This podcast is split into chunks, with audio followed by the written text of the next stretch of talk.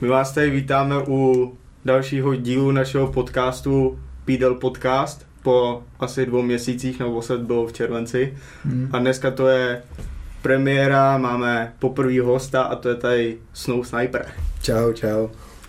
Tak asi jedna z prvních otázek by byla, proč zrovna jméno Snow Sniper? OK, tak to má takový menší příběh zatím a vlastně já když jsem vymýšlel svoji přezdívku na vlastně hudbu, kterou jsem chtěl dělat v angličtině, tak uh, jsem jako chtěl něco, co by ke mně mohlo sedět a vzhledem k tomu, že mě vždycky jako něco táhlo vlastně k té tematice jako zimy, k tematice prostě sněhu a jak je to jakože ledový a takový, tak jsem si řekl, že vlastně snow by mohlo být v pohodě a dal jsem tam dollar sign na začátku, takže by to mělo jakoby nějakou autenticitu k tomu možná. A později, potom vlastně jeden kamarád, tak jsme byli na kalbě a oni mi občas říkali jako Snow Kajman. To byla moje přezdívka. A jednou prostě přišel týpek a řekl mi, hej Snow Sniper, ty vole, co tady děláš? Říkám, ty Snow Sniper, to nezní špatně. Takže vlastně potom s odstupem času, tak bylo Snow a to jsem začal vydávat anglicky a potom jsem vzal Sniper a tím jsem vlastně začal vydávat jakoby český tracky a používám to doteď. Tu mám takový dvě alter ega. Vlastně jak ses jako k hudbě celkově dostal, jako kdy, kdy přišla ta myšlenka toho, jako budu dělat muziku jako na full time a hrozně mě to baví a...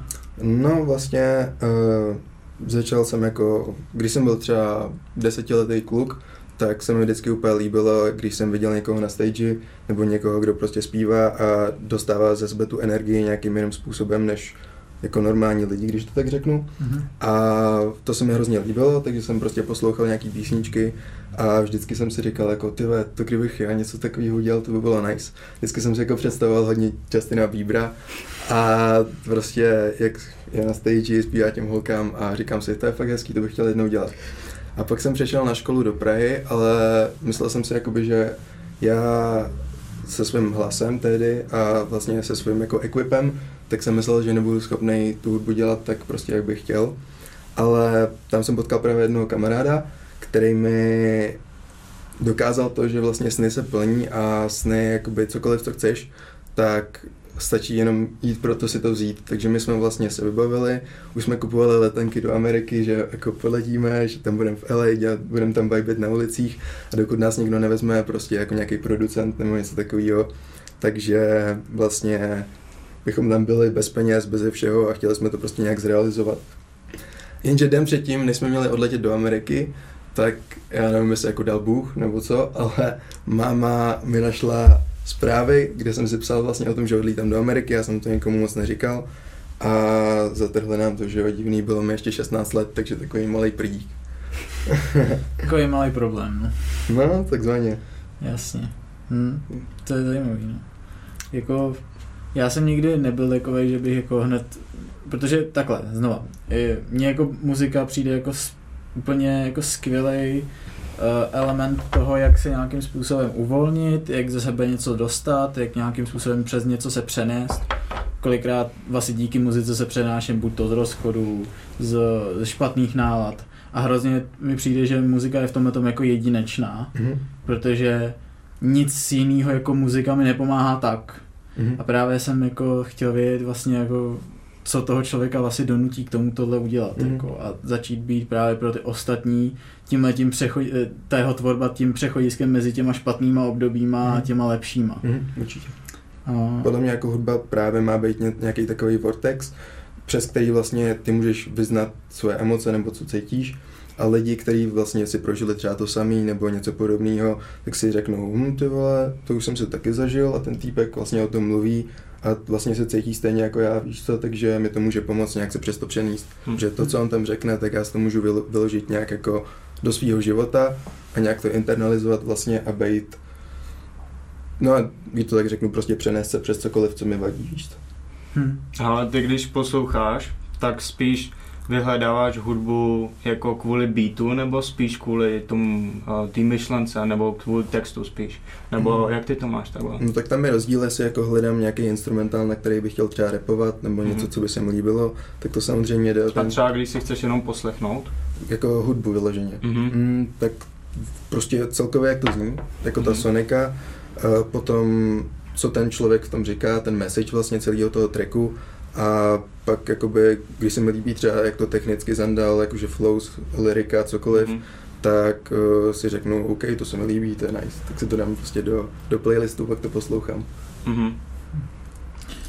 No, uh, já když si teď vezmu tvoji tvorbu, tak uh, teď si vydal nedávno ej, uh, album Monstrum, mm-hmm. jestli dobře vím, mm-hmm. já z toho poslouchám dvě songy.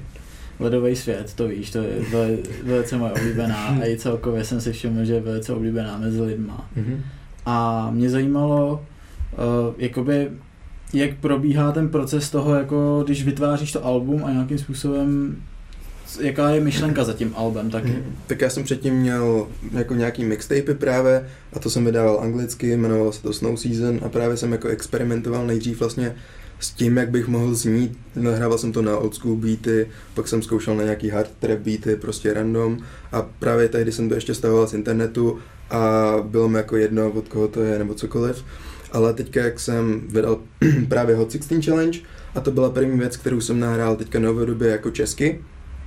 A vlastně mi přišlo, že to zní, že se dokážu vyjádřit mnohem líp než v té angličtině a vlastně můžu použít nějaký slovní obraty, který jako si lidi úplně řeknou, že Uh, víš co, W T F.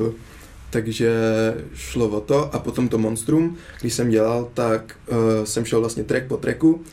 Dělali jsme to třeba, jako čistýho času to bylo tak třeba osm sessionů, což máš, nevím ty vole, prostě čtyřicet hodin. Mm. A za každý ten track, tak buď jsem, prostě jsem nahrál několik tracků a ty tracky, které se mi nelíbily nebo mi nepřišly dost dobrý, tak jsem jako vynechal. A dal jsem tam jenom těch šest tracků, který, jako jsem si říkal, každý z nich musí být banger. A prostě každý z nich, těch tracků musí sedět do nějaký tematiky toho alba a každý z nich musí znít sám o sobě tak, jako že by si to pustil, víš to. Hmm. Že ne, že jakoby uděláš, ty vole, řeknu si, mám tam tři dobrý songy, tak zbytek může být no, jasně, to doplnit zapl- nějakým, aby, nějakým... Tam, aby tam byly tracky, to prostě hmm.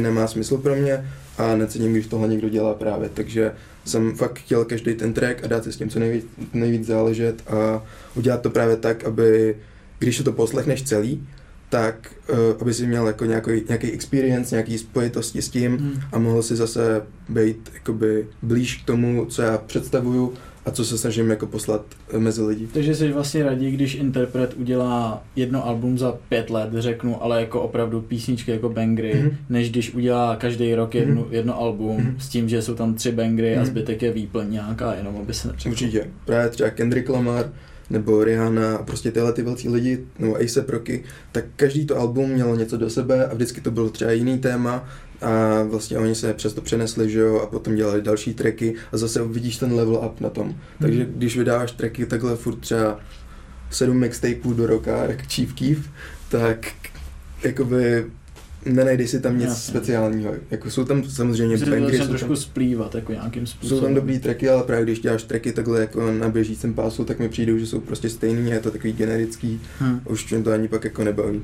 Jasně, jasně. Hele, a ty jako Snow budeš ještě pokračovat, nebo spíš teď máš období jako Snipera?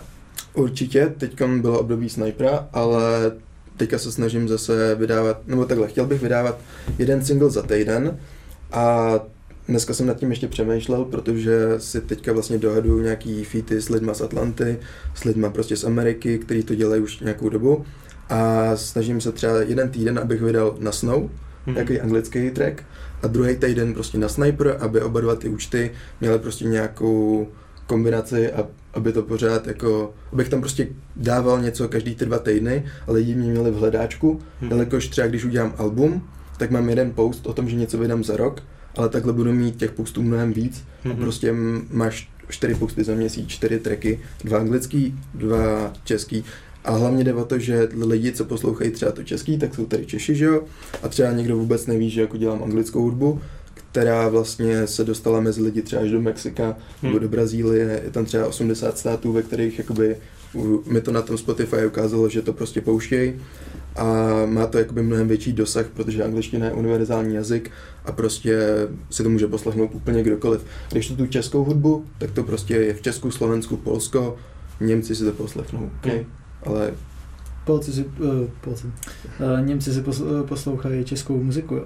No, jak, do, protože my tady posloucháme jako německou, když my tam nám větší. Německou, ruskou. Je tam nám větší, ale... Polskou teda nevím, to jsem neslyšel snad, ale jako nenapadlo by mě... je dobré, Žabson, no, Žabson, Žabson, nenapadlo by mě, že by jako nikdo si pouštěl jako v Německu jako českou hmm. muziku teda. Hmm. Ale jako právě Česká je malý stát, ale i tak no. Jako nějaký typle jsem tam viděl, že jo? A tak jako... No hlavně samozřejmě my jsme malý stát a taky máme univerzální jako, teda jedinečný prostě jako jazyk, který jako, který mu rozumí Slováci no. A možná Poláci, no, no ale pak už, pak už jako moc se nedorozumíme, hmm. Jako Rusáci možná tak sem tam něco potí, pochytí, my od nich, ale... A já právě třeba když poslouchám nějakou ruskou hudbu nebo německou hudbu, tak jakoby rozumím píču, ale, takže to tak řeknu, ale když se mi líbí, jak to zní, třeba U F O tři šest jedna, tak já mu prostě nerozumím. Ale když tam, jako on tam dá nějaký anglický slova a vlastně z těch anglických slov, tak ty si dokážeš udělat nějaký kontext toho tracku a zároveň prostě jak to zní, jak se ti to líbí na uši, tak se to dá poslouchat, že jo, a nepotřebuješ tomu vyloženě jako rozumět. A plánuješ jako třeba dělat německou nějaký songy nebo ruský? Určitě ne, nemám na to, jako neumím německy tak dobře, učil jsem se to pár roků na střední. Jako já jsem se to učil osm let a neumím ani nějak. Hmm. Škola, takže no. Jako... Co máš dělat? Ale ty, jak ty si vlastně najdeš třeba takhle týpka z Atlanty na feed? No, teď jsem se začal angažovat i jakože v promování Instagramu a vlastně snažím se využít nějaký techniky k tomu, abych dostal svůj reach mezi co nejvíc lidí. Hmm. Dáváš tam hashtagy, takový bl... A když tam takhle dáváš ty hashtagy, komentuješ, hmm.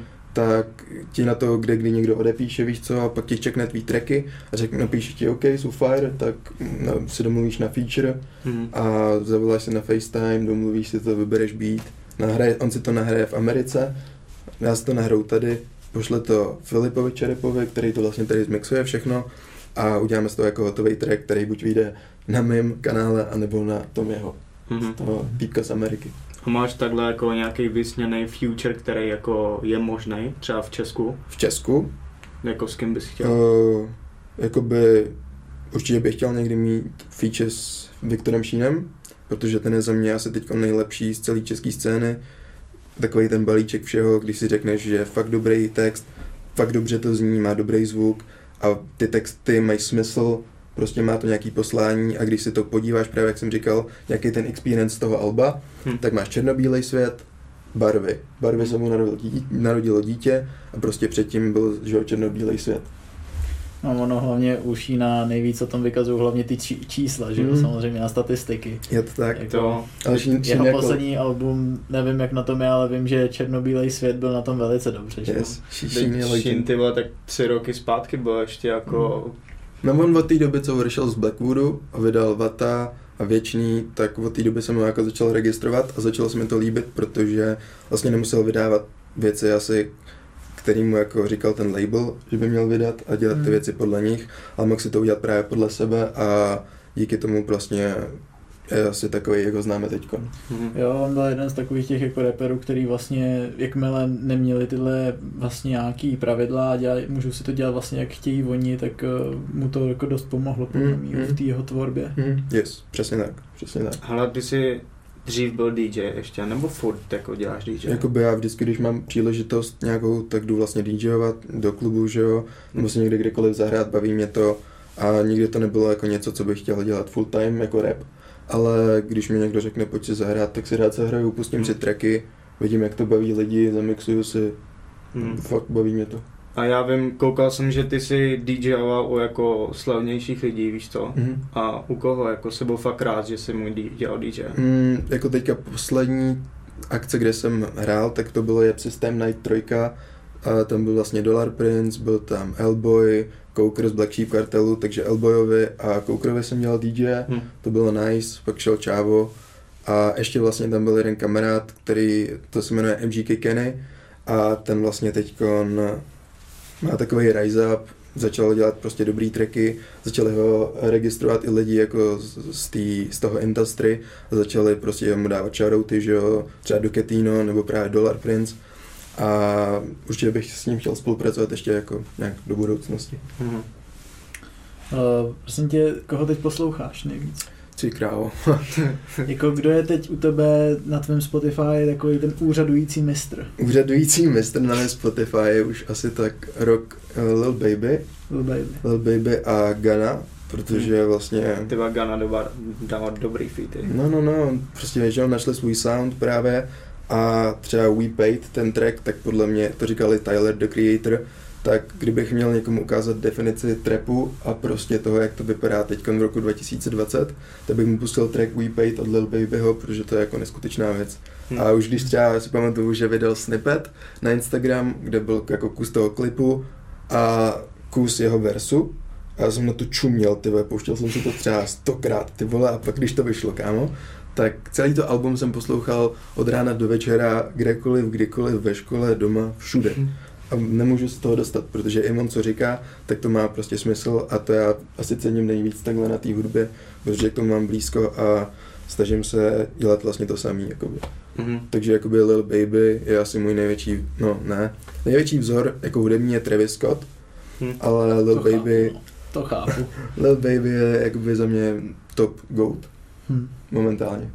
To ale Travis teď udělal taky songu ten tenet, od, do toho Tenetu, že jo, co to bylo, hmm, no, co to no, jmenovalo teď. Já nevím, jak se to jmenovalo, já jsem to slyšel párkrát, ale... Píš franchise, franchise, franchise. Franchise.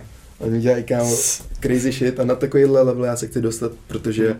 oni prostě si udělají beat, pak zavolá, hej, jak tak, víš co, pojď, vole, nahraj feed, typek ti přijede do studia, vole, za hodinu, kámo, udělá to. Jo, tak tam už je to trošku jinak, no. Kámo, to je P S N. To je jako, no. Ale a zkoušel jsi třeba někdy jezdit na skateu, nebo nějakým způsobem, víš nějaký trik? Zkoušel jsem jezdit na skateu, uh, Honza Macík tak mě naučil olíčko jednou. Zdravím Honzu Macíka. Zdar, ale jakoby nikdy, já se hrozně bojím takovýchhle věcí, že jo. Se prostě rozmrdám a pak jako, nevím, já vždycky, když jsem to zkoušel, tak jsem se rozmrdal a chápu, jako, že kdybych zkoušel dál, víš co, a fakt jako to trénoval, tak se s tom zlepším. Ale jako nikdy to nebylo nic, co bych chtěl extra dělat, bylo to jako, že si řeknu, jasně, OK, cool. Když byla časová aktivita, jako čistě. Když jako někdo umí jezdit na skateu, tak mega cením a jako když udělá nějaký hustý triky, tak to jako nechápu a je to pro mě jako něco zase jiného, ale jakoby nechtěl jsem to nějak dělat. No, tak tam vlastně ve skateboardingu je celkově vlastně neustálej boj se strachem a s nějakým odhodláním, mm-hmm. že? Protože ty se musíš do nějakých těch triků hrozně odhodlat a nějakým způsobem se nebát, no, no, no, no. I přesto, že víš, že se roz, rozebiješ no, hrozným způsobem. Já vidím třeba nějaký ty sestry na YouTube, jak tam skáčou z těch velkých jo, schodů. Jo, třeba vole, dá si do koulí. No ty krávo. To, to, to je nejhorší zrovna na tohle koukat, když jako chceš jezdit zrovna. No, a víš to, mě to, to většinou bolí za něj, vole. To pojede kámo a spadneš vole na držku kámo a zlomíš si nazběrezíš zuby vole a jsi kámo, jsi stývou. No nejhorší jsou ty zlomeniny vždycky, jak prostě mají toho ruku najednou úplně o sto osmdesát stupňů, tyjo. Je to tak, ty vole. To je jako pak, když to vidíš, tak si říkáš, že se dneska nikam nechce najednou. Já si zůstanu doma, udělám si pizzu. Jo. Ale já jsem nedávno poslouchal podcast a teď si nepamatuju s kým to, s nějakým producentem to bylo, jakože neúplně známým. Mm-hmm. A on říkal, že když vydáš track, tak předtím, než ho vydáš, tak je osmdesát procent hudba a dvacet procent marketing. Jak, nebo jak ty to vnímáš, jako ten marketing? Já to vnímám spíše to tak, můžeš udělat úplně nejlepší track na světě, ale pokud nebudeš mít dobrý promo, tak je ti to hovno, víš co, protože mm. to neuslyší moc lidí. A je to asi tak pade na pade, prostě musíš mít dobrý marketing a musí být stejně tak dobrý jako ta tvoje hudba, aby se to prostě dostalo mezi lidi a slyšelo to prostě ranec jiných lidí, kteří tě neznají, a ne, že to dáš jakoby na Insta Stories a pustíš si to pár kamarádů, víš co, máš tam vole padesát playů a co si řekneš, jako udělal jsem libový track a prostě třeba víš, že je to lepší než jakoby sedmdesát procent toho, co tady vychází jako mainstream, ale prostě když nemáš to promo, tak se ztratíš v tom moři vlastně všech těch tracků, ztratíš se mezi těma ostatníma lidma, kteří nemají třeba zase tak dobrou hudbu a ty lidi, jakoby, lidi jako operují, takže když vidí, vole, že máš málo čísel, tak se to většinou ani nepustí. Máš a kdyby, kdybych měl track, vole, kde mám pět set views, tak se to nepustí tolik lidí, jako kdyby tam byl milion, víš co. Hmm. A i kdyby tam byl ten milion a prostě se to nedostalo mezi ty lidi, co já chci, tak furt jde o to prostě promo a ty jakoby, jak to vydáš. Jde o to hlavně, jak to vydáš. Musíš vlastně začít na tom Instagramu, tam to promovat, potom si udělat další, že zaplatit si třeba Facebook Ads, ale to moc nevyužívám. Já se snažím dělat uh, nějaký ty, jakoby, ty free verze toho, jak to promovat. a jakoby zatím asi v pohodě. Mm-hmm. Ale to je taková moje osobní jenom otázka, já si ti chci ptat. Zkoušel jsi někdy promovat na Instagramu nějakou fotku nebo něco, jak tam máš tu možnost, že to můžeš vypromovat, že si zaplatíš, já nevím, kolik tam bylo, padesát korun, možná stovko, nevím. Zkoušel jsi to a mělo to u tebe jako nějaký úspěch? Jako nebo... jednou jsem to zkoušel, takže jsem tam hodil tři kila na jeden jako link no. na track, to jsem vydal. No, byla to hrozná sračka. A nemělo to ani moc velký dosah, takže... No právě, protože já jsem to taky zkoušel a říkal jsem si, že bych to jako promoval, protože jsem žil fotograf, tak jsem chtěl vypromovat jednu fotku, tak jsem si zaplatil nějakou menší částku, říkal jsem, že čistě jako na den nebo něco takového menšího, kratšího, jenom na zkoušku. A ten dosah, který to mělo, tak vlastně mi přišlo, že to je takový jako, že mi to ani nepřišlo jako efektivní, mm. že mi to přišlo hrozně malý. Ale ono uh, musíš podle dnu a podle času. Zjistil jo. jsem, že třeba o víkendu, nebo před rokem, uh, když jsem dělal reklamu na Instagramu, tak vím, že jsem to dělal nějak v sobotu večer, nebo kolem šesté hodiny večer, jsem to tam dal a vole, dal jsem asi šedesát korun za to a docela to vystřelilo, jako mm. už to. Takže fakt jako je to podle že času záleží, a podle dnů. Že no. jako víkendy jsou lepší, jo? Hmm. Kdy lidi mají volno. No víc, právě jako, a jsou na mobilu, jsou na mobilu. Když táš v úterý odpoledne, tak každý je v práci, že jo? Hmm. Nebo většinou, nebo ve škole. A teďka jsem viděl, jako, že kdy, když uděláš nějaký prostě free promo, jenomže jako vyhledáváš hashtagy a píšeš jako lidem like komenty. Like, ne, ne, ne, ne, ne, to je, to je, to je mega bullshit. Ale jako, když prostě píšeš komenty na nějaký, tak ten Instagramový algoritmus funguje tak, že ti to nahodí víc lidí, anebo prostě lidi, který jakoby zajímá třeba hudba, mm. tak to vlastně dostane na tvůj profil a pak když třeba máš dobrý profil, máš ho hezky udělaný, máš tam linky, tak si hnedka přes tohleto kliknou na linky, vidí hudbu, líbí se jim hudba, boom, máš, máš prostě fandu. Mm. A ty máš cash. No tak cash ještě ne, ale tak přijde. Hele, uh, budeš se jí zaměřovat nějak třeba na TikTok, protože když si všimneš, tak poslední dobou ty, co jsou teď v trendech, ty písničky, tak vybouchly hrozně na TikToku a teď jsou jako na prvních příčkách, víš co, na Spotify a takhle a hrajou se. Nepřemýšlel jsem nad tím, protože nesnáším TikTok a jakoby ani jsem to... To je pozitivní věc už na začátek, na to být na TikToku, ne, ne, nesnáším TikTok. Ale jakoby, kdyby jsem to měl využívat k tomu, aby jsem promoval svoji hudbu, tak jsem jako ochotný to udělat, hmm. ale jakoby celý idea TikToku, tak mi to úplně jde proti srsti a nikdy jsem to neměl rád a prostě lidi, co tam jako točí takový ty videa, že tam pustí písničku a dělají. No, teď si představ, jakoby, že by si vydal písničku, dejme tomu, byl by to hrozný banger, teď bys tam měl tu třináctku, jak ti na to tancuje před tím umyvadlem. Oh. Tak dobrý promo, ty vole. Jako je to promo food, jakoby, přesně, je to takový vnitřní boj, že jo? Jakoby. Jako říkáš si, hele, super, mám promo, dosaže, je to, dosáhne to více lidí, ale jako najednou v ten moment jako si říkáš, no ale ty vole tímhle způsobem. A, tak jakoby co máš dělat, ale tak tohle to nějak neovlivníš. To neovlivníš, no. Prostě zrovna tyhle ty malý holky, ty vole, nebo tak, tak prostě mají kamarádky, který dělají to samý a můžou to sdílet všude, mají jako hodně followerů, protože nevím, jak je dostali, ale prostě promo a pro mě je promo dobrý, takže já si myslím, že by to bylo fresh asi. Hmm. Když jim jako nebudeš psát, ty vole, čau, díky, díky, díky, Pro... co, prostě necháš to být. Hmm. Okay. Jasně, tomu rozumím, no. Hele, prosím tě, máš nějaký seriál teď roz, rozkoukaný, máš nějak jako, co bys doporučil?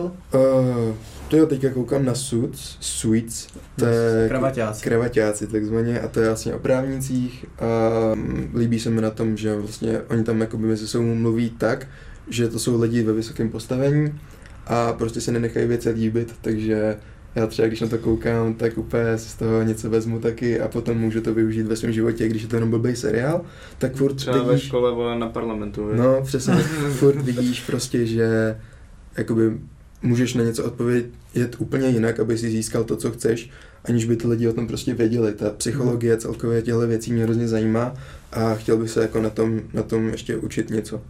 Já jsem na to koukal taky, já jsem skončil asi, já nevím, to má devět sérií. Minus, nevím. A já jsem byl asi v osmý nějak, tu jednu sérii jsem neviděl a už jsem se k tomu nějak nedostal, je to asi tři roky, už, co už jsem to neviděl, mm-hmm. možná, možná přeháním, ale to jako pamatuju si, že tam se opravdu jako řeší už ale takový jako věc jako hodně právní, že jako myslím mm-hmm. v tom smyslu, že firma tamhle něco, mm-hmm. firma tohle tamto. No ale zase na tom třeba vidíš, že můžeš třeba jako buď se s někým dohodnout, nebo to jde k soudu a pak zase no, vidíš ten proces jako soudní a jak to všechno vypadá i v Americe. Je tam hodně o tom vyjednávání vlastně s těma samotnýma hmm. lidma. No a to vyjednávání se mi na tom právě líbí. To je, jako, je tam hrozně dobře jako ukázáno, jak vlastně se dají ty některé různý problémy vlastně jako obcházet nebo nějakým způsobem právě jít vů, přímo vůči nim. Jako. Hmm, přesně tak, přesně tak. Mě zajímá, já pokaždý, když jdu po Berouně a vidím někde tebe v dáli, tak tebe pokaždý poznám podle oblíkání, podle oblečení. Fakt. Třeba v létě, jak jsme se potkali u Dolní brány, tak ty jsi měl snad tyhle kalhoty a měl si, to bylo Chicago Bulls, myslím. Mm-hmm. A já jsem tě poznal a to jsem měl u Horní brány a viděl jsem tě, jak ty tam stojíš. Mě by zajímalo, kdo je jako tvůj nějaký vzor ohledně oblečení třeba, jestli někoho, jakýho máš vůbec. Hele, Filip Čereb, Filip Čereb. Hele, tak jakoby uh, takhle mezi designérama tak cením Virgila, protože se dostal do Louis Vuitton přes Off-White vlastně a všechny ty hadry, který jakoby dělal předtím, tak dostali level up právě díky tomu Louis Vuitton, nebo třeba, jak se jmenuje, Matthew Williams, hmm. tak uh, ten dělal Alex. A třeba Alex věci se mi hrozně líbí, jak to má vlastně ten pásek vždycky na každý té věci a teďka jakoby je kreativ direktor pro Givenchy. A vlastně všichni tyhle lidi jako repeři, jak se oblíkají, třeba se mi líbí hrozně, jak se oblíká Travis právě, nebo A$ej ep Rocky, to jsou takový fashion ikony pro mě. A nebo třeba, jak se oblíkal Bieber, víš co, v roce třeba dva tisíce šestnáct patnáct, ne? Když vydal Purpose. No, tak to, to bylo patnáct šestnáct, myslím. To bylo zabitý jak svině, no. A prostě... To byl hrozný boom, no. Mm, tak... Ty, to byly všichni úplně v hajzlu. No, takový ty košile... Jo, roztrhaný věci. No, no, no, no. no. Jo, tak to, to je zase takový ten můj styl, no. A, no, to je vidět. No, hlavně, hlavně mám rád jako baggy věci, prostě velký věci, dlouhý trička, hmm. jakoby oversized věci a nějaký jako sneakers, boty, prostě barevné věci a celkově. Mhm. Ale a pod Snow... Tak tvůj nejúspěšnější je Devil Eyes, myslím? Jo, jo, dáme tam Devil Eyes. A kvůli který země? Kvůli Mexiku? Kvůli Mexiku a Brazílii. A, a proč myslíš, že to třeba tam tak vybouchlo? Nemám ponětí. Jakoby tam se mohlo stát ranec věcí, ale právě v těchto dvou státech, tak jakoby to slyšelo nejvíc lidí ze všech těch států a zároveň, jako jestli to tam někdo sdílel, někdo velký, nebo jestli... Cokoliv se úplně mohlo stát, ale nechápu, jak to, že to mělo takový boom, protože já jsem na to žádný promo nedával nikdy a má to sto jedenáct tisíc teďkon. No, to jsem koukal právě, no. Ale je pravda, že i tady to trošku bouchlo, protože jí to sdílá Zoakis, nebo mm. nevím, jak se říká to její jméno na mm. Instagram, což je, myslím, byla to přítelkyně Opata, nebo je, nevím. Jsem, mm, vím, že, byla, spolu, byla vím že byli spolu na streamu, já jsem na tom streamu dokonce byl. A to, že se to tam nějakým způsobem zvrhl, zmiňovat nebudu, ale, ale jako, že jsem si říkal, jako když už se to dostane k nějakému streamerovi, který má denně, když zapne stream nějakých tři tisíce diváků na tom, na té platformě, tak už je to docela jako big deal. Hmm. Pokud, se, i přesto, že to teda Opat sám o sobě jako vlastně nezdílel, ale to je jeho hmm. přítelkyně, hmm. což už je taky něco. No ale tak já nějaký ty starší tracky, včetně Devil Eyes, tak...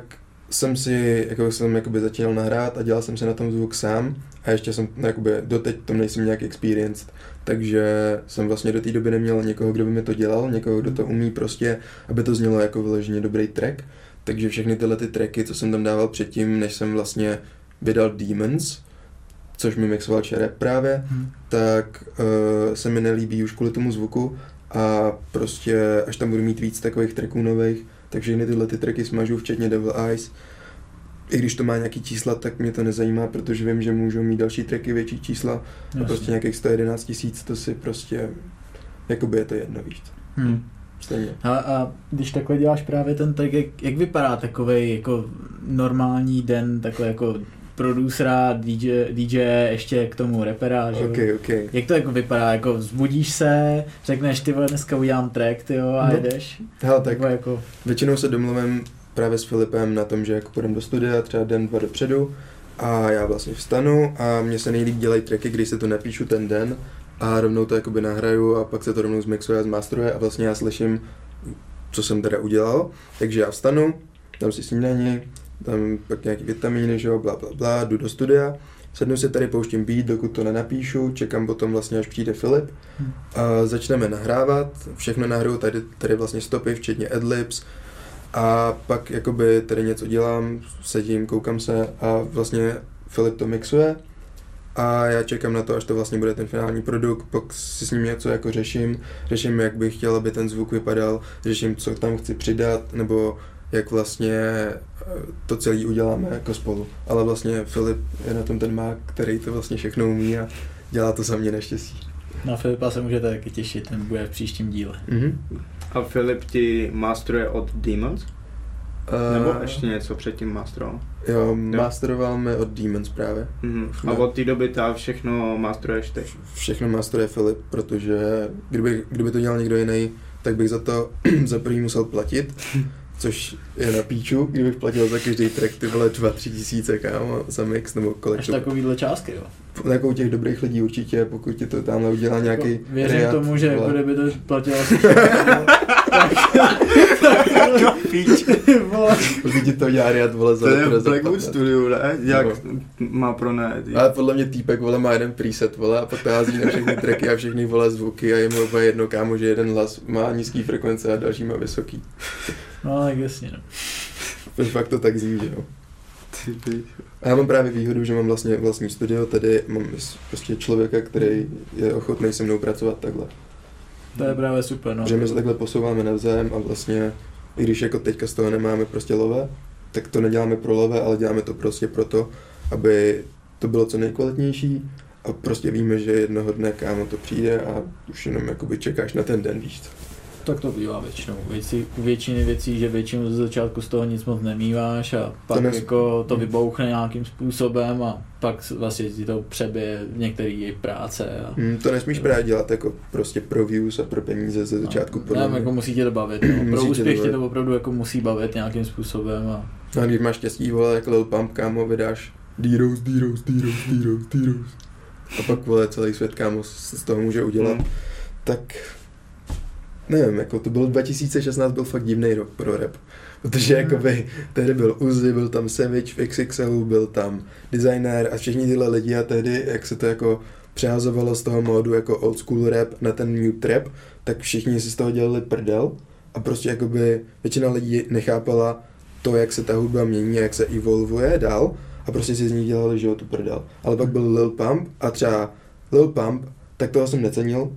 Nikdy vlastně, protože mi všechny ty tracky přišly na hovno, i když prostě má dobrý sound, samozřejmě je to rapper, bla bla bla, ale jakoby žádnej message ti to nedalo, hmm. nic ti tam neřek, jen furt opakoval slova. Spíš to bylo jako do klubu, víš se, no, že všichni no. jsou zlitý a, a no. jako to. A pak no, jsem si pouštěl, něco slyšej. Pak jsem si pouštěl Savage, když vydal X s Futurem a všechny tyhle tracky a to se mi právě mega líbilo, že to bylo zajímavý, měl tak dobrý flows a byl to zase úplně něco jiného, než na to jsem byl zvyklý hmm. do té doby. A nevím, podle mě třeba tím autotunem prorazil hlavně Travis, protože jakmile vydal Rodeo a našel Káně, tak od té doby to prostě, dva tisíce patnáct bylo Rodeo, myslím, a dva tisíce šestnáct právě byl ten boom autotune rappers. Hmm. Takže jakoby podle jako mě... Myslíš, že to předběh, jo, celý? To jako Tve, Travis byl dopředu už na tom prvním mixtapeu, All Faroch, to bylo úplně crazy, tam ještě nevyužíval tolik toho autotunu, ale potom jak vlastně našel ten svůj sound, stejně jako já třeba na Monstru, hmm. tak od té doby už prostě lidi kopírovali Travise, protože věděli, že to zní libově hmm. a chtěli to mít taky. Hele, a kam si myslíš, že jako... Já vím, že to je hrozně těžká otázka, jako odpovědět na to, ale jako kam by se ta muzika mohla ještě jako vyvíjet, jako do jakých mezí, jako... Hmm. Co, co by mohlo být zase za pět let třeba jako trendy a nějakým způsobem jako... Já si myslím, že teďka už dlouho, hodně dlouho králuje rap právě, hmm. že to je jakoby největší žánr celé na celém světě a teďka jak vlastně vydal Machine Gun Kelly to punkový, rockový album, yeah. tak si myslím, že za chvíli se začnou jako do toho angažovat i jiní lidi, třeba Trippie Redd to teďka začal yeah. dělat, to taky dělá hmm. prostě rockový album, protože udělal Kelly a jakmile tohle udělá víc lidí, tak podle mě se ten, jakoby ten styl hudební, co se poslouchá, je to takový mainstream, jako je teďka rap, trap, prostě hip-hop celkově, tak se to přesune na nějaký ten rok zase, protože když se podíváš do minulosti hudby, tak se to všechno vrací, akorát prostě ty, ta nová generace do toho dá kus sebe a buď z toho vznikne nový žánr, jako třeba emo rap od Pípa, hmm. ale který spojil, že jo, rock, že jo, Nirvánu, jasně, no. všechny tyhle věci a s trapem a udělal z toho zase něco nového a změnil hudbu, víš to. Hmm. To bylo dobrý. Takže teďka podle mě, jestli udělá někdo vole punkový album a dá tam prostě trapový beat, kámo, tak nebo ne úplně trapový beat, ale prostě tam nechá hi-haty, jasně. Tak zase je to takový marriage, víš co, dohromady. Hmm.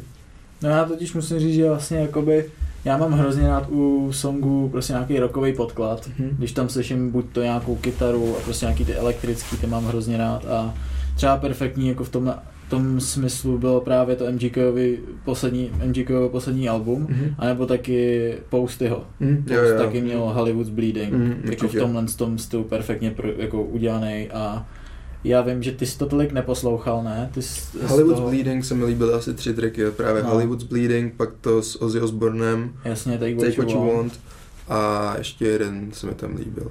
Ty vole. Já jsem totiž poslouchal snad celou tu desku. Jako fakt, když nepočítám pár něco, málo jsem neposlouchal, nevím mm. teď už co. Ale jako poslouchal jsem de facto takových osmdesát procent té desky, jako že se mi to fakt líbilo. Mm. Že, yes. že jsem byl velice spokojený s tím soundem. Mně se líbil ten Kelly právě. Že Kelly jako taky, skoro tam, každý tam, track. Mám, tam mám celou taky, mm. tam mám jako doslova celou. Mm. Tyhle, takové když nepočítám teda takový ty World War dva, nebo jak je to mm. ten track. To, to jsou, asi tam jsou ty takový tři tracky, co vlastně jsou po padesáti sekundách, mm. tak to jsem jako řekl, že bez toho se obejdu. Taky interludy asi. Interludy a... Ale jakoby za mě celkově to album je ta Deluxe edice, tak... Jo. Fakt dobrý. Jako. Máš nějakou nejoblíbenější z toho, z toho alba jako písničku, mm. kterou bys jako řekl, že úplně ze všech jako nejlepší? Jak se jmenuje taková ta, uh, jak je to o tom, že se nemůže vrátit zpátky, protože jeho memory jsou... Can't Look Back. Jo, Can't, can't look, look Back. back. Jo, can't no. Look Back, to je fakt dobrý. Jako. Jo, to se taky líbilo. A to zní dost jako Nirvana takový. Mm-hmm. Jako. Je to dost, se mi to přijde, že se tomu blíží. A to je jeden z těch tracků na tom albu, co tě jako hitnou. Jak tam jo. prostě dropne všechno. Vše drobné beat a to, co on tam zandá, tak úplně ti to jako hitne a je to fakt příjemný. Je to super, no. Yes. Já, já jsem velice velký fan zrovna M G K, takže já určitě můžu jenom souhlasit. Ale myslíš si, že v dnešní době ještě existuje jako underground rap? Nebo no, jestli myslíš, kde je ta hranice mezi undergroundem a mezi tím jako...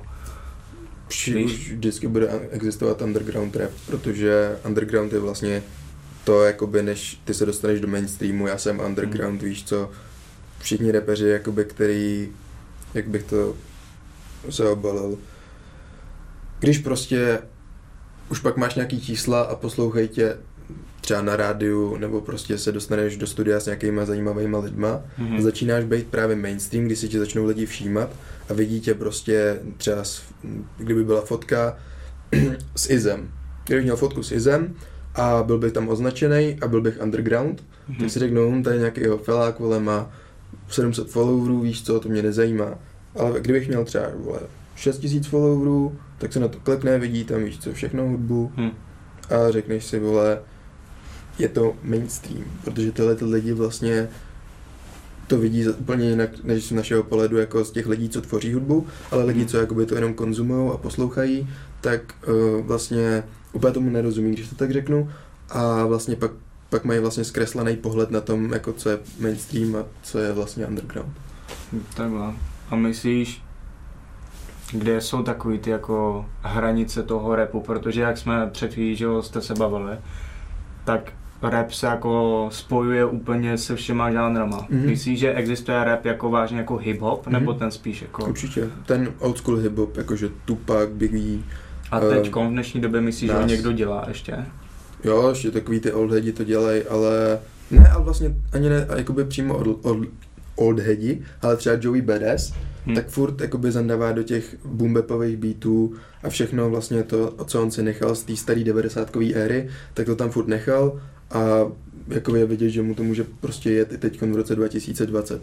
Hmm. Ale musí to být jako fakt dobrý a musí to prostě nějak znít, protože lidi si teďka většinou poslechnou něco a prostě jakoby nad tím nechtějí přemýšlet, ale chtějí do toho prostě tancovat a mávat do toho hlavou, takže hmm. právě ten trap je úplně na to ideální, že jo. Hmm. Ale když vlastně starý rap old school, tak je o, o tom, co tam řekneš vyloženě, hmm. o, o tý message, jo. Jako Tupac říkal prostě hrozně dobrý věci, celý album All Eyes on Me, tak to je crazy. A pak umřel, bohužel. Hmm. Hmm.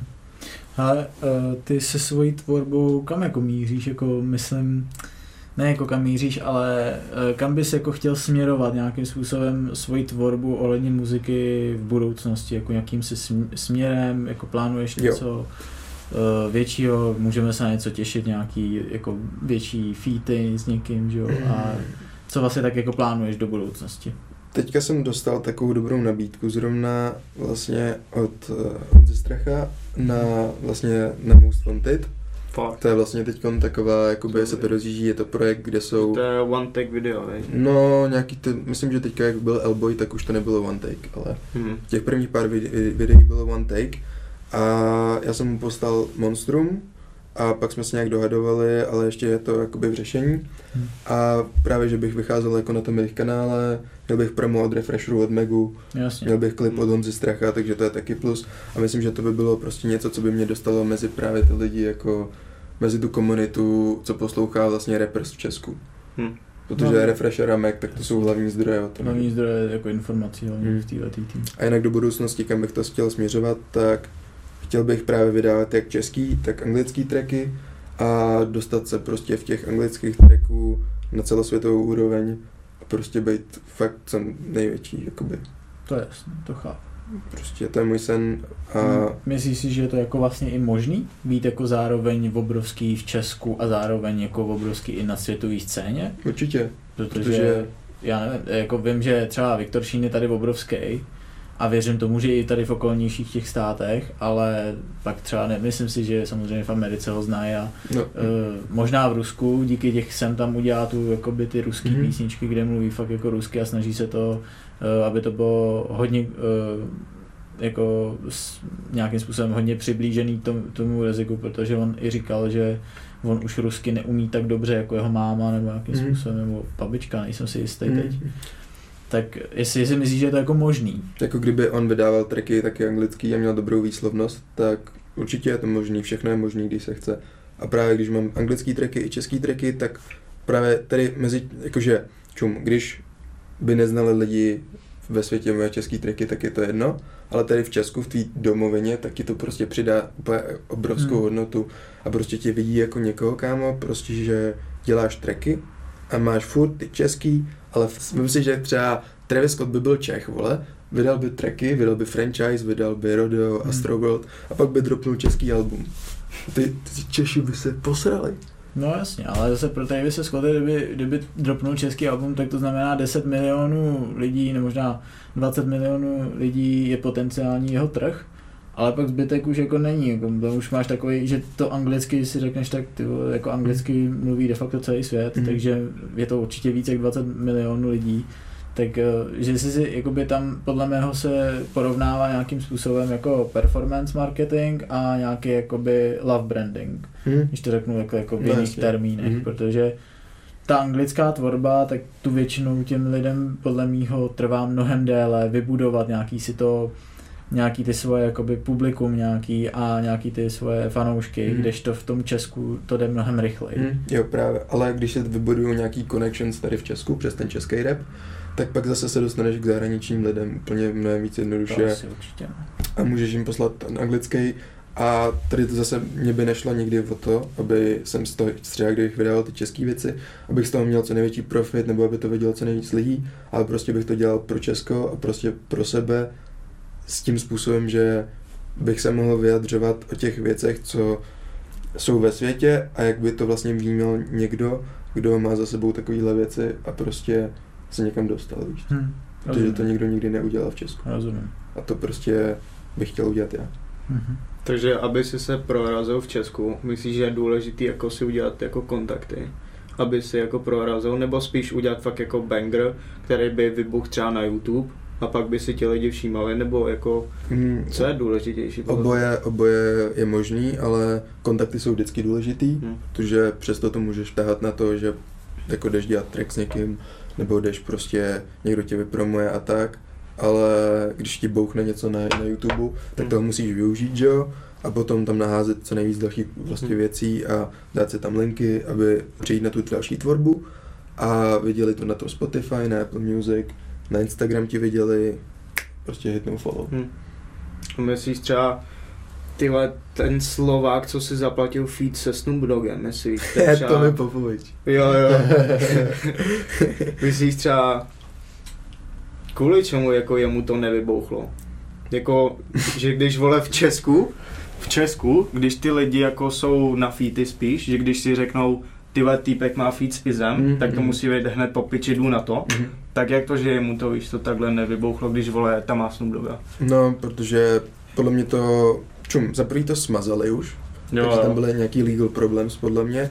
Za druhý musel mít úplně na piču promo, protože já jsem se o tom dozvěděl od kamaráda a nikdy jsem od nikoho neslyšel, že já by ten track viděl. Já jsem o tom ani nevěděl doteď. Nikdy jsem neslyšel nikoho, kdyby mi řekl, hej, slyšel si Tommy Popovič feat Snoop Dogg. Hmm. Takže jakoby to promo na to muselo být fakt špatný. Hmm. Protože já o tom nikdy neslyšel, jenom kamarád, který jakoby se v tomhle angažuje a jakoby hledá fakt až z toho dělá prdel, prostě on má rád prostě takovýhle lidi, kámo, jako Tommy Popovič nebo kdokoliv, protože ta hudba jich se asi nedá brát úplně z našeho pohledu vážně, protože hmm. to třeba jako prostě to není naše generace už. No. Hmm. A myslíš, kdyby se stalo to, že by Sniper vybouchnul v Česku, byl by si fakt tady v top, a zároveň by ti i Snow vybouch jako celosvětově. Myslíš si, že by si si jako řekl, že třeba sereš na Snipera a budeš jenom Snow jako kvůli prachu, nebo víš, kvůli jako většímu dosahu? Myslíš, hmm. že se tohle jako může stát? Určitě bych se na Snipera nevysral vyloženě, ale neříkám, že kdybych měl vole dobrý nabídky v, prostě v zahraničí, že bych prostě chvíli jako nezastavil Snipera a třeba rok jsem se fakt soustředil na Snow a na anglické tracky a na to, abych jako se dostal někam v tom světě, protože to byl vlastně můj největší sen už od začátku, jako dělat ty anglické tracky a být ve světě, ale Snipera bych určitě, jako kdybych se na to vysral, to ne, protože dělat český tracky mě baví, mm-hmm. můžu se tam zase vyjádřit úplně jinak jako než v té angličtině. A že třeba tady nemáš, jako v angličtině máš hodně jednoslabičných, dvouslabičných slov, takže se ta flow dá nasekat zase jinak. Ale tady tak máš jedno slovo, můžeš říct, další má osmnáctí, víš co. Hmm. Že máš hrozně moc synonym a můžeš to udělat fakt jako barevný a bohatý.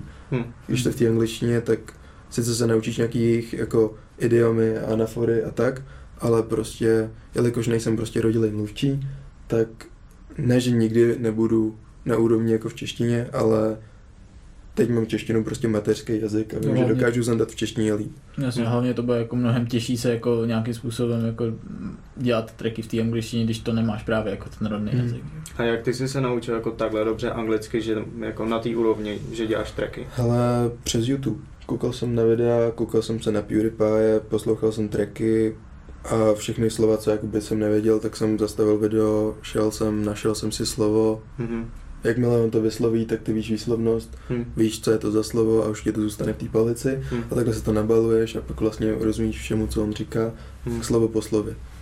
Takže podle tebe je důležitější angličtina třeba z videí a z filmů a takhle, nebo spíš to, co se učí ve škole, jako ta gramatika, vole, víš, takový ty jako hmm, jako je důležitý, basic. Důležitý je mít gramatiku, určitě nějaký basics to potřebuješ, ale to, co tě učí ve škole, tak většinou ty učitelky ani neumí sami pořádně anglicky, víš co, a třeba když někomu mají výslovnost a řeknou ti něco, co tě fakt bolí, hmm. jakože byste takhle, jakože takhle se to prostě neříká, tak hmm. jako tě toho moc nenaučí, víš co. Když to, když koukáš na ty zahraniční youtubery, posloucháš zahraniční tracky, tak všechno jsou rodilí mluvčí a nemá, nemůže se stát, že prostě to slovo řekne na píču. Hmm. A prostě pak víš krásně tu výslovnost a víš, jak to máš říct a zároveň si prostě rozšiřuješ slovník. Hmm. Což je podle mě jako nejdůležitější mít prostě velký slovník, který jako rapper. A hlavně i z těch videí, ty jak je slyšíš, tak víš jako, jak oni si to zkracují a mluví rychlejš, víš? Mm-hmm. Takže si jako podle toho učíš mm-hmm. jako líp mluvit. Jo, jakoby já jsem se to naučil takhle přes právě YouTubeko a všechno ostatní a jakoby doporučil bych to ostatním, protože mám celkem angličtinu na úrovni, si myslím, a hmm. nepotřeboval jsem k tomu žádný jako jazykovky a takový věci. Hmm. Okay, ale co ty a freestyle, jako umíš? Hele, tak freestyle v češtině, kámo, tak musím mít jako tu náladu, víš co, ale když jsem v té náladě a mám, slyším fakt dobrý beat, tak i kamarádi jako říkali i, že dokážu zandat fakt hustý freestyle, to hmm. můžeme dát nějaký videa tam, jakýho freestylu, ale pak jsem zkoušel v angličtině, tam mi to jako nenaskakuje úplně ale koukal jsem na nějaký techniky freestylu a prostě to nesmíš jako vymýšlet dopředu, logicky, mm-hmm. ale prostě ty jedeš a slovo po slově tě napadá a prostě, když už třeba říkám druhý slovo z těch barů a chci, aby se mi tam něco rýmovalo, tak přemýšlím už nad tím slovem, který se rýmuje a když konečně najdu to slovo, co se mi rýmuje, tak jenom doplníš tu větu k tomu, aby to mělo kontext k tomu poslednímu slovu, víš. Mm-hmm. Takže jakoby občas mi to nejde a občas, když jsem ve svý zóně, tak to je celkem hmm. crazy. A tvoje zóna je tady stu? Nebo mm, svoji, zónu, jako? svoji zónu myslím, jako když mám vibe prostě a fakt jako cítím tu hudbu v celém hmm. těle a jenom prostě tady chodím nebo kdekoliv chodím a prostě to ze mě lítá jenom. Hmm. Tak to je v mý zóně, že nad tím ani nepřemýšlím. Jenom prostě říkám, co mě napadne a nemusíš nad tím přemýšlet. Hmm. A z toho se třeba, promiň, z toho se třeba, že jsi přišel sem a řekl si, ty vole, musím nahrát track a fakt to dělal jako na sílu, jako stalo se ti to někdy. Třeba, že za ním nezveřejnil a prostě potom, co jsi to nahrál, tak si řekl, ty vole, je to sračka, nezveřejním to. To se mi stalo hodněkrát už a to jo. se stává určitě každému, že ne každý track může být banger, ale je o tom, co, co ty pak vydáš. Hmm. Není to o tom, co nahraješ, to nikdo neuslyší, víš co. Hmm. Když si řekneš, pak si to pustíš za tři roky, řekneš si, haha, pak sračka, víš, můžeš se mu zasmát, ale pak vidíš svý tracky, který si vydal hmm. a jsi spokojený, víš. Jako za ten proces. No, za ten to... proces. Hmm. Třeba na tom Monstrum, tak jsme vyškrtli asi tři tracky z šesti, no prostě by bylo devět na to, Aha. tři jsem dal pryč, protože se mi nelíbily. Aha. A pak se tam dal jenom ty, co se mi líbily vyloženě a chtěl jsem jako se prezentovat těma trackama. Hmm. A třeba Zlatou krev, jak si vydal, je zatím nějaký message? Zlatá krev, Zlatá krev, tak nejdřív se to jmenovalo Je to ve mně. Hmm. A vlastně je to o tom, jako, že mi hudba koluje v krvi a že cítím tu hudbu tak, že jako je to moje životní poslání a že třeba mám na to i nějaký talent, víš co, a rozhodně bych se v tom chtěl angažovat, že jo. Mm-hmm. Takže prostě Zlatá krev, ne modrá krev, protože to je royal blood, ale zlatá jako prostě zlatá. Okay. Já se tě zeptám ještě na album, teďkon co budeš vydávat. Mm-hmm. Hele, budeš to jenom trošku sorry, sledovat. to ti zastavím, ale jenom, abys... už album teďkon nebudu vydávat, na Snipera Aha. určitě, jelikož, jak jsem říkal, tak když vydám album, tak mám třeba dva posty za rok, kdybych udělal dvě alba za rok. Takže hmm. takhle, jak budu vydávat každý týden single, tak máš čtyři hmm. posty za měsíc, čtyři prostě věci, přes které se můžeš někam dostat. Hmm. A větší dosah. Větší tak. dosah, víc tracků, víc všeho, jakoby. Hmm. A že takhle ze začátku je dobrý asi dropovat singly, hmm. místo toho, než abych dělal alba, protože ty lidi, jakoby ty alba úplně tak nezajímají a nevezmou si z toho, co já chci, protože ještě nemám nějaký extrémní jméno, chápeš? Hmm. To vím, že takhle udělal s tím uh, Kellyn se Steinem, jestli znáš, že dělali singly mm. a teď Stein, myslím, vydal album, mm, že jo, no, no, no. po třech letech nebo po kolik, so. A Kellyn bude mít teď v listopadu, no. To dělají takhle hodně lidí, no. Mm. A já už jsem právě jako, že mám rád ten koncept alb, tak už jsem dělal nějaký dřív, ale teďka jsem nad tím přemýšlel a přijde mi tohle jako lepší strategie. Mhm, ok. No nic.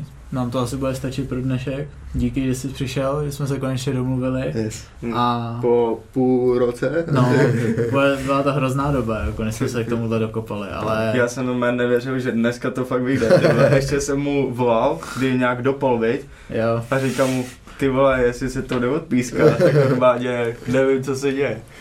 No já už jsem se, já jsem se opravdu jako modlil, já jsem, já no. jsem, byl, já jsem seděl u té online hodiny a teď takhle jako sedím a říkám, jestli to jeden z těch dvou debilů odpítá, tak ho zabiju. Prostě já jsem si kvůli tomu ještě udělal čas, kámo, říkám, nemůžu. Nemůžu, nemůžu, no dobrý, no. no tak já vám už děkuju za takovou příležitost a bylo to super a aspoň takhle můžu jako ukázat lidem, na čem stojím a můžu vlastně se nějak takhle dostat k té mý hudbě hmm. a když to budou poslouchat a poslechnou si i tenhle interview, tak tam zase najdou nějaký jako hlubší meaning a je, je, to, je to nice. Mm. Děkuju. Hlavně nás nezapomeňte sledovat na našich hey. uh, Instagramech, který tak. tam teď budou nabíhat nejspíš, až to budu editovat.